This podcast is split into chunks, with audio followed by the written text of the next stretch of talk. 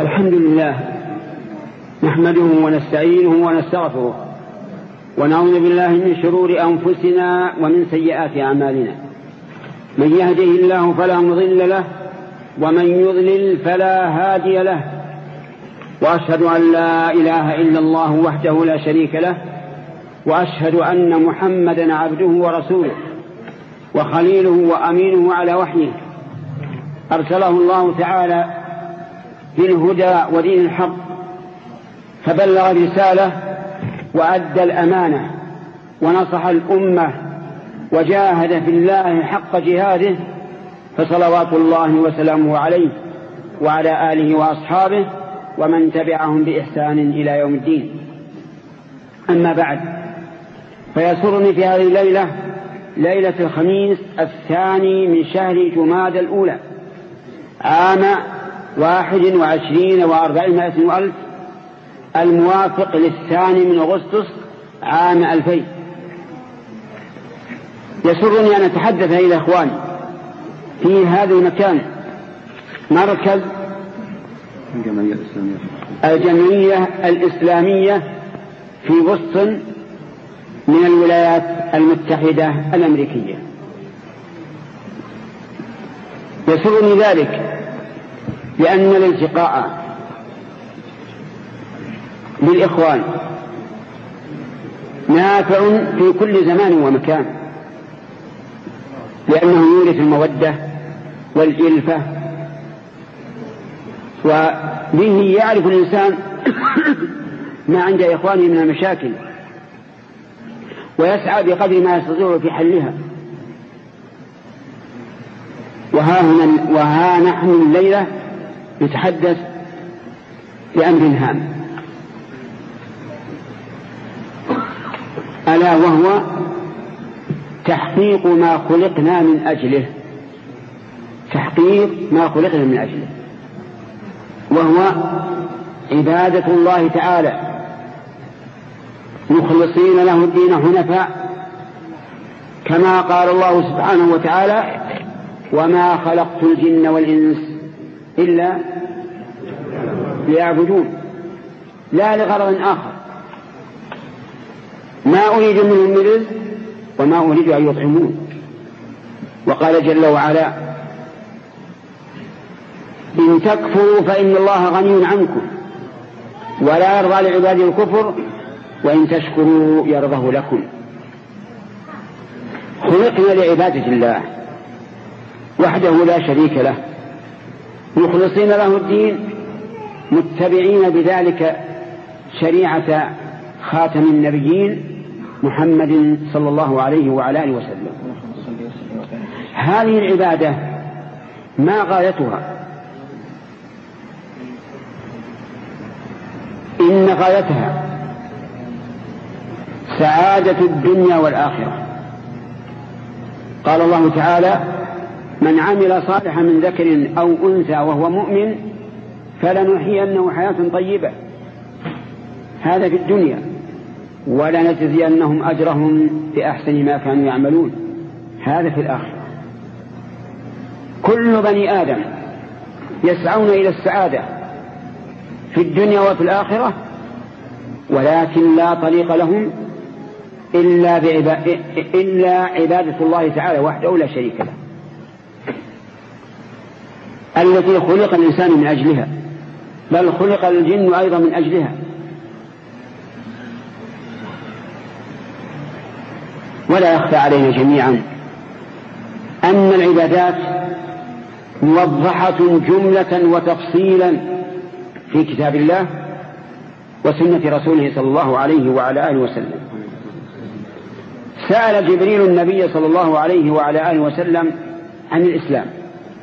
فقال أن تشهد أن لا إله إلا الله وأن محمد رسول الله وتقيم الصلاة وتؤتي الزكاة وتصوم رمضان وتحج البيت الحرام. إن استطعت إليه سبيلا. وقد جاءت هذه الجملة المجملة مفصلة في الكتاب والسنة. إذا لا بد أن نعرف كيف نقيم الصلاة؟ كيف نؤتي الزكاة؟ كيف نصوم رمضان؟ كيف نحج؟ وأن لا نكون إمعة مع الناس. أقول ما يقول الناس نقول ما يقول الناس ونفعل ما يفعل الناس ولكنه لا ولكننا لا ندري ما الغاية. وأضرب مثلا كل كلنا إذا أردنا أن أن أن نصلي نتوضأ. أليس كذلك؟ أليس كذلك؟ بلى نتوضأ. لكن عندما نتوضأ هل نتوضأ لأن هذا شرط لصحة الصلاة فقط؟ أو لأنه عبادة لله عز وجل؟ الجواب الثاني.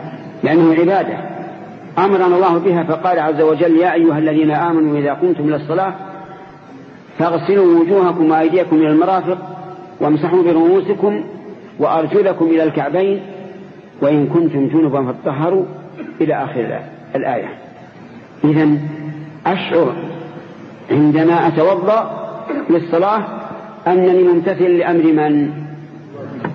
لأمر من؟ لأمر الله عز وجل وهذه تفوت كثيرا من الناس. عندما أتوضأ أتوضأ كما توضأ النبي صلى الله عليه وعلى آله وسلم. كما هي العادة يغسل وجهه ثم يديه ثم يمسح رأسه ثم يغسل رجليه. لكن هل أشعر أنني بذلك متبع للرسول صلى الله عليه وعلى آله وسلم وكأنه أمامي يتوضأ؟ الجواب الجواب. الجواب هذا هو هذا هو المطلوب. لكن كثيرا من الناس يغفل عن هذا. ثالثا أخبر النبي صلى الله عليه وعلى آله وسلم أن الخطايا من أعضاء الوضوء تتساقط عند آخر قطرة. فهل نحن فهل نحن نحتسب هذا أو لا؟ بمعنى أنني أتوضأ وأحتسب أن خطايا يدي تساقطت عند آخر قطرة. الجواب هذا هو المطلوب لكننا والله ننساه ونغفل عنه. ولذلك لا تجد الوضوء يؤثر في القلب التأثير الذي ينبغي أن يكون. وكذلك يقال في الصلاة. إذا علينا أيها الإخوة علينا أن نبحث كيف كان النبي صلى الله عليه وعلى آله وسلم يتوضأ كيف كان يصلي كيف كان يتصدق كيف كان يصوم كيف كان يحج. لأنه قال صلوا كما رأيتموني يصلي. وقال في الحج خذوا عني مناسككم. فإن قال قائل ما موقفنا مما يقع من الخلاف بين العلماء في بعض الأحكام الشرعية؟ العلماء لم يتفقوا على شيء إلا ما علم بالضرورة من دين الإسلام. فكيف نصنع بهذا الخلاف؟ فالجواب بينه الله عز وجل في قوله وما اختلفتم فيه من شيء فحكمه إلى الله المرجع إلى الله. وقال تعالى فإن تنازعتم في شيء فردوه إلى الله والرسول إن كنتم تؤمنون بالله واليوم الآخر ذلك خير وأحسن تأويلا. ولو سلكنا هذا الطريق لم يبق بيننا خلاف. وأقصد لم يبق بيننا خلاف في القلوب. أما في الآراء فقد يقع. لأن الخلاف وقع حتى بين الصحابة رضي الله عنهم. لكن القلوب لم تختلف. والذي ضر الناس اليوم في هذه اليقظة الدينية أنهم اتبعوا أهواءهم. يعني فريقا منهم اتبع هواه وصار الخلاف في الرأي يؤدي إلى اختلاف القلوب وتنافر القلوب والعداوة والبغضاء والسب واللمس. وهذا والله فرحة الأعداء. وهذا تفتت الدعوة الإسلامية. فالواجب أن لا تختلف القلوب ولو اختلفت الآراء. ومن أراد أن يكون قوله هو المرجع عند الخلاف فقد دعا لنفسه أن يكون بمنزلة الرسول. وإذا, وإذا أراد هذا أراد مخالفه أن يكون المرجع إلى قوله أيضا. إذ لا أحد منهما معصوم. ولا يمكن أن نجبر الناس على أن يأخذوا بأقوالنا بل يلزمنا أن نأخذ بما دل عليه الكتاب والسنة ولو خالف ما عليه الآباء والأهل. كما سمعتم من اللتين قرأناهما. بناء على هذا يجب أن لا نجعل من الخلاف في المسائل الفقهية أن لا نجعل منه سببا في التفرق والتنازع والتباغض بل يجب أن نتحاكم إلى الكتاب والسنة وأن نتبع ما دل عليه الكتاب والسنة. لا يعني اختلاف القلوب. فقد وقع من الصحابة رضي الله عنهم اختلافهم في الرأي لاختلافهم في فهم الدليل. لما رجع النبي صلى الله عليه وعلى آله وسلم من غزوة الأحزاب وكانت في السنة الخامسة من الهجرة في شوال. أتاه جبريل وأمره أن يخرج إلى بني قريظة آخر قبيلة اليهود الذين نقضوا العهد في المدينة. فندب النبي صلى الله عليه وعلى آله وسلم أصحابه وقال لا يصلي أن أحد العصر إلا في بني قريظة. خرجوا أدركتهم الصلاة. انقسموا إلى قسمين. منهم من قال نصلي الصلاة في وقتها ولو لم نصل إلى بني قريظة. ومنهم من قال نؤخر حتى نصل إلى بني قريظة. أيهما الصواب؟ أجيبوا نعم. كلاهما. لا يمكن أن يكون الصواب كلا كليهما. لأن الصواب واحد. لقول النبي صلى الله عليه وعلى آله وسلم إذا حكم الحاكم فاجتهد فأصاب فله أجر وإذا أخطأ فله أجر. فله أجران وإذا أخطأ فله أجر واحد. ولكن أيهما أقرب للصواب؟ الأقرب للصواب الذين صلوا في الوقت وقالوا إن النبي صلى الله عليه وعلى آله وسلم أمرنا أن لا نصلي في بني قريظة لقصد الإسراع في الخروج. لا لأن, لا لأن نؤخر الصلاة عن وقتها. والآخرون أخذوا بظاهر اللفظ وقالوا لا نصلي إلا في بني قريظة ولو غابت الشمس. فبلغ ذلك النبي صلى الله عليه وعلى آله وسلم فلم يعنف أحدا من الفريقين لأن كل منهما مجتهد. وهل هذا الخلاف في صلاة العصر وهي أفضل الصلوات هل أدى ذلك إلى اختلاف القلوب؟ الجواب بالنفي القطعي أنه لم يؤدي إلى اختلاف القلوب. فالقلوب باقية على المحبة والإلفة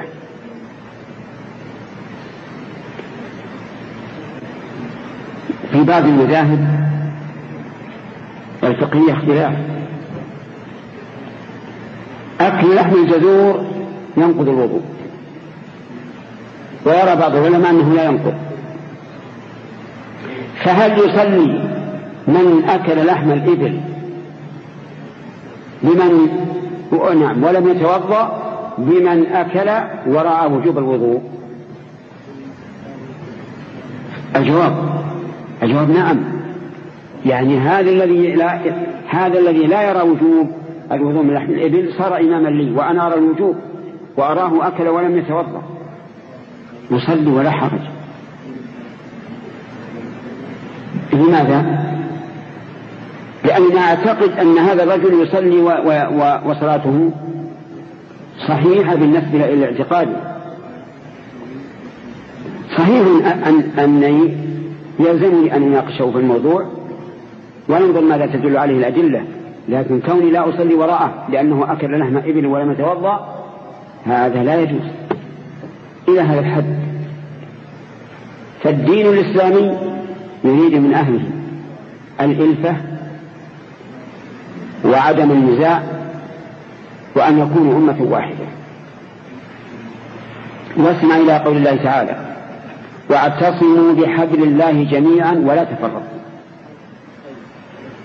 واذكروا نعمة الله عليكم إذ كنتم أعداء فألف بين قلوبكم فأصبحتم بنعمته إخوانا. وكنتم على شفا حفرة من النار فأنقذكم منها كذلك يبين الله لكم آياته لعلكم تهتدون. علينا أن نعتصم بحبل الله جميعا وألا نتفرق. وإنه من المؤسف في وقتنا الحاضر أن بعض الشباب اتخذ من بعض العلماء رموزا.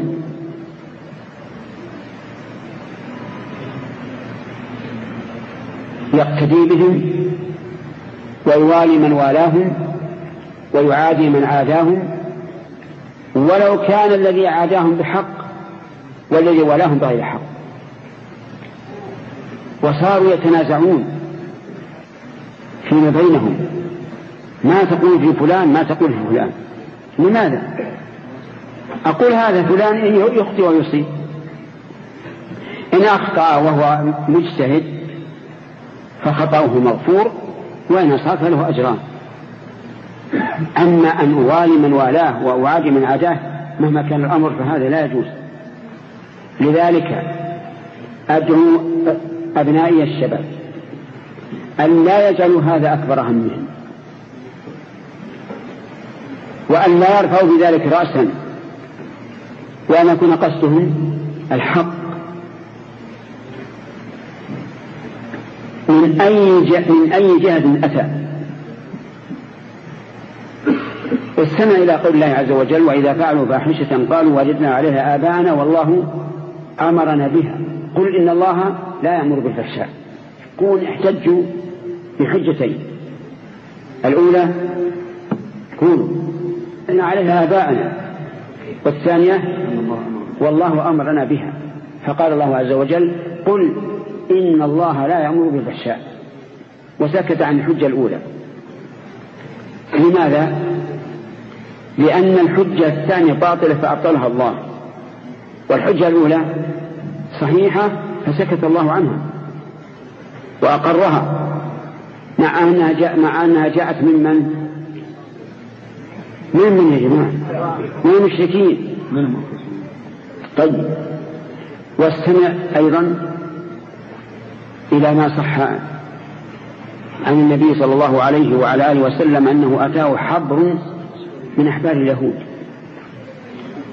وقال يا محمد إننا نجد أن الله يجعل السماء على إصبع والأرضين على إصبع وذكر بقية الحديث.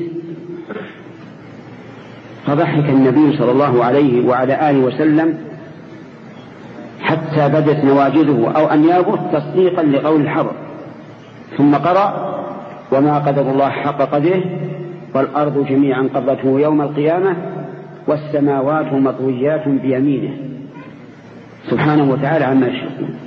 فهنا هل النبي صلى الله عليه وعلى آله وسلم أنكر الحق لأن قائله غير محق؟ أو لا؟ عجيب يا جماعة. لا. بل أقره مع أنه من يهودي. أبلغ من ذلك أن النبي صلى الله عليه وعلى آله وسلم استحفظ أبا هريرة رضي الله عنه على صدقة الفطر. يعني قال احرسها في ليلة من الليالي أتى شخص على صورة إنسان فأخذ من الطعام فأمسكه أبو هريرة وقال لأرفعنك إلى رسول الله صلى الله عليه وعلى آله وسلم أنه فقير وذو عيال فرق له أبو هريرة وأطلقه. ثم أتى النبي صلى الله عليه وعلى آله وسلم. فقال له ما فعل أسيرك البارحة؟ قال يا رسول الله ادعى أنه فقير. وذو عيال فأطلقته. فقال إنه كذبت وسيعود. كذبت يعني؟ أخبرك بالكذب وسيعود. يقول فعلمت أنه سيعود لقول النبي صلى الله عليه وسلم وسيعود. عاد في الليلة الثانية وأخذ من الطعام وادعى أنه ذو عيال وأنه فقير فأطلقه. لأن النبي صلى الله عليه وعلى آله وسلم لما قال له سيعود لم يقل فاحبسه أو أمسكه.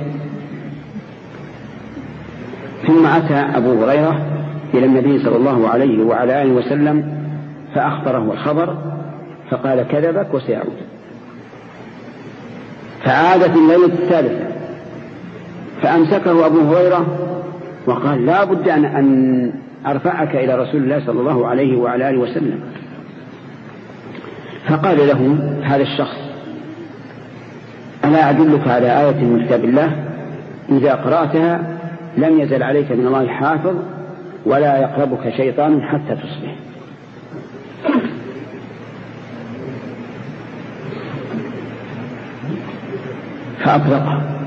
النبي صلى الله عليه وعلى آله وسلم فأخبره فقال صدقك وهو كذوب.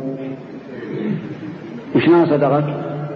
يعني أخبرك بالصدق إنك إذا قرأت آية الكرسي لم يزل عليك من الله حافظ ولا يقربك الشيطان حتى تصبح. ثم قال أتدري ما من تخاطب منذ ثلاث ليال قال لا, لا, لا أدري يا رسول الله. قال ذلك الشيطان. فانظر كيف قبل النبي صلى الله عليه وعلى آله وسلم الحق ممن من؟ الشيطان. فالمقصود الحق. ويعرف الرجال بالحق وليس الحق يعرف بالرجال. طيب إذا كيف نتفرق وتختلف القلوب من أجل الخصومة في شخص؟ من العلماء. هذا يقول إنه محق وأنه على على, على صواب والثاني يقول بالعكس. هذا غلط. ليس من هدي من هدي الخلفاء الراشدين ولا الصحابة أيضا. الواجب قبول الحق من اي من أي أحد قال به ورد الباطل من أي أحد قال به. ثم لا يجوز ابدا أن نجعل الولاء والبراء مقيدا بأشخاص. لأنهم غير معصومين يخطئون ويصيبون. فلنتفق. ولندع هؤلاء الأشخاص ونسأل, ونسأل الله لهم الهداية إن كانوا أحياء والمغفرة إن كانوا قد اجتهدوا. فخالفوا الحق. وأمرهم إلى من؟ إلى من؟ إلى الله عز وجل. أما أن نفرق جمعنا ونشتت شملنا ونلقي العداوة بيننا من أجل الانتصار لهذا الشخص أو لهذا فهذا غلط.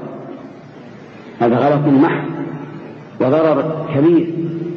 لذلك أدعو إخواني المسلمين في كل مكان إلى الاتفاق. وعدم الاختلاف وأن لا يجعلوا من الأشخاص رموزا يوالون عليها ويعادون عليها فإن هذا من الغلط. وما ضر المسلمين سابقا ولاحقا إلا هذا إلا هذا التعصب للأشخاص. سواء في المحبة أو في الكراهة. ثم أني أوصيكم أيها الأخوة. ما دمتم في هذا المركز الإسلامي. وما دمتم في آه نعم آه بين أهل الكفر. أوصيكم بأن تدعوا إلى الله عز وجل بالقول وبالفعل. أما القول فأن تدعوهم باللسان لكن باللطف واللين والإقناع بالدليل الأثري والدليل النظري. الدليل الأثري الكتاب والسنة والنظري المعقول. لأن الكافر قد لا يقبل الكتاب والسنة لكن إذا أتيته بالعقل يقبل. كذلك يوصيكم بأن تدعوهم بالفعل. الدعوة الفعلية وذلك بإحسان المعاشرة. وأن تروهم أن الدين الإسلامي دين اليسر والسهولة والسماحة قال لا ينهاكم الله عن الذين لم يقاتلوكم في الدين ولم يخرجوكم من دياركم أن تبروهم. أكمل. وتقسطوا إليهم إن الله يحب المقسطين. يعني هنا أن نبر هؤلاء ونعطيهم ما داموا لا يقاتلون في الدين ولا يخرجون من ديارنا. فادعوا إلى الله بالفعل.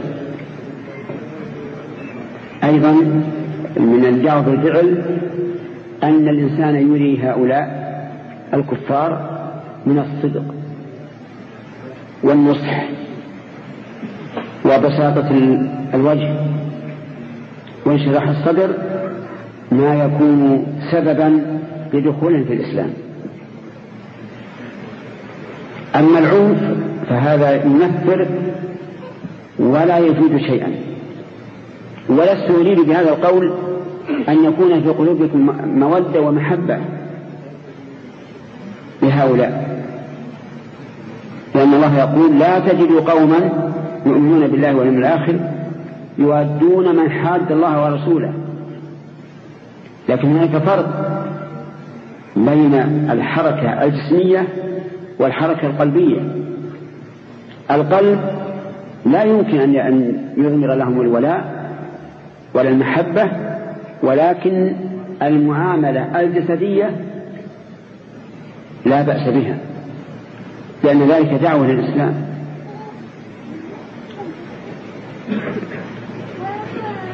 ثم إني أوصيكم أيها الأخوة والشباب وأنتم في ديار الكفر أن تحرصوا على إنجاز مهمتكم لتفارقوا هذه البلاد إلى بلاد الإسلام لأن البقاء في بلاد الكفر بدون ضرورة يخشى على الإنسان منه. والله تعالى مقلب القلوب. ولكن أبعد أبعد عن عن الشر تسلم منه. قد يقول الإنسان أنا أنا مؤمن ولن أتأثر. لكن مع الممارسة يتأثر. ولهذا أمر النبي صلى الله عليه وعلى آله وسلم من سمع بالدجال أن يبتعد عنه. قال فإن الإنسان يأتي إليه وهو يرى أنه مؤمن فلا يزال به حتى ينسلخ من الإيمان. لا تقل أنا مؤمن ولن يضرني أحد لأن القلوب بيد الله والمخالطة لها تأثير أسأل الله أن يمن علي وعليكم بالثبات على دينه وأن يحشرنا مع الذين أنعم الله عليهم من النبيين والصديقين والشهداء والصالحين.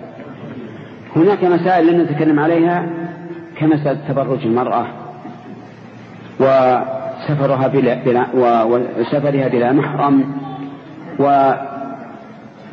ومصافحتها للرجال وما أشبه ذلك لكن هذه قد كتب فيها والحمد لله كتب معروفة مشهورة. والله الموفق.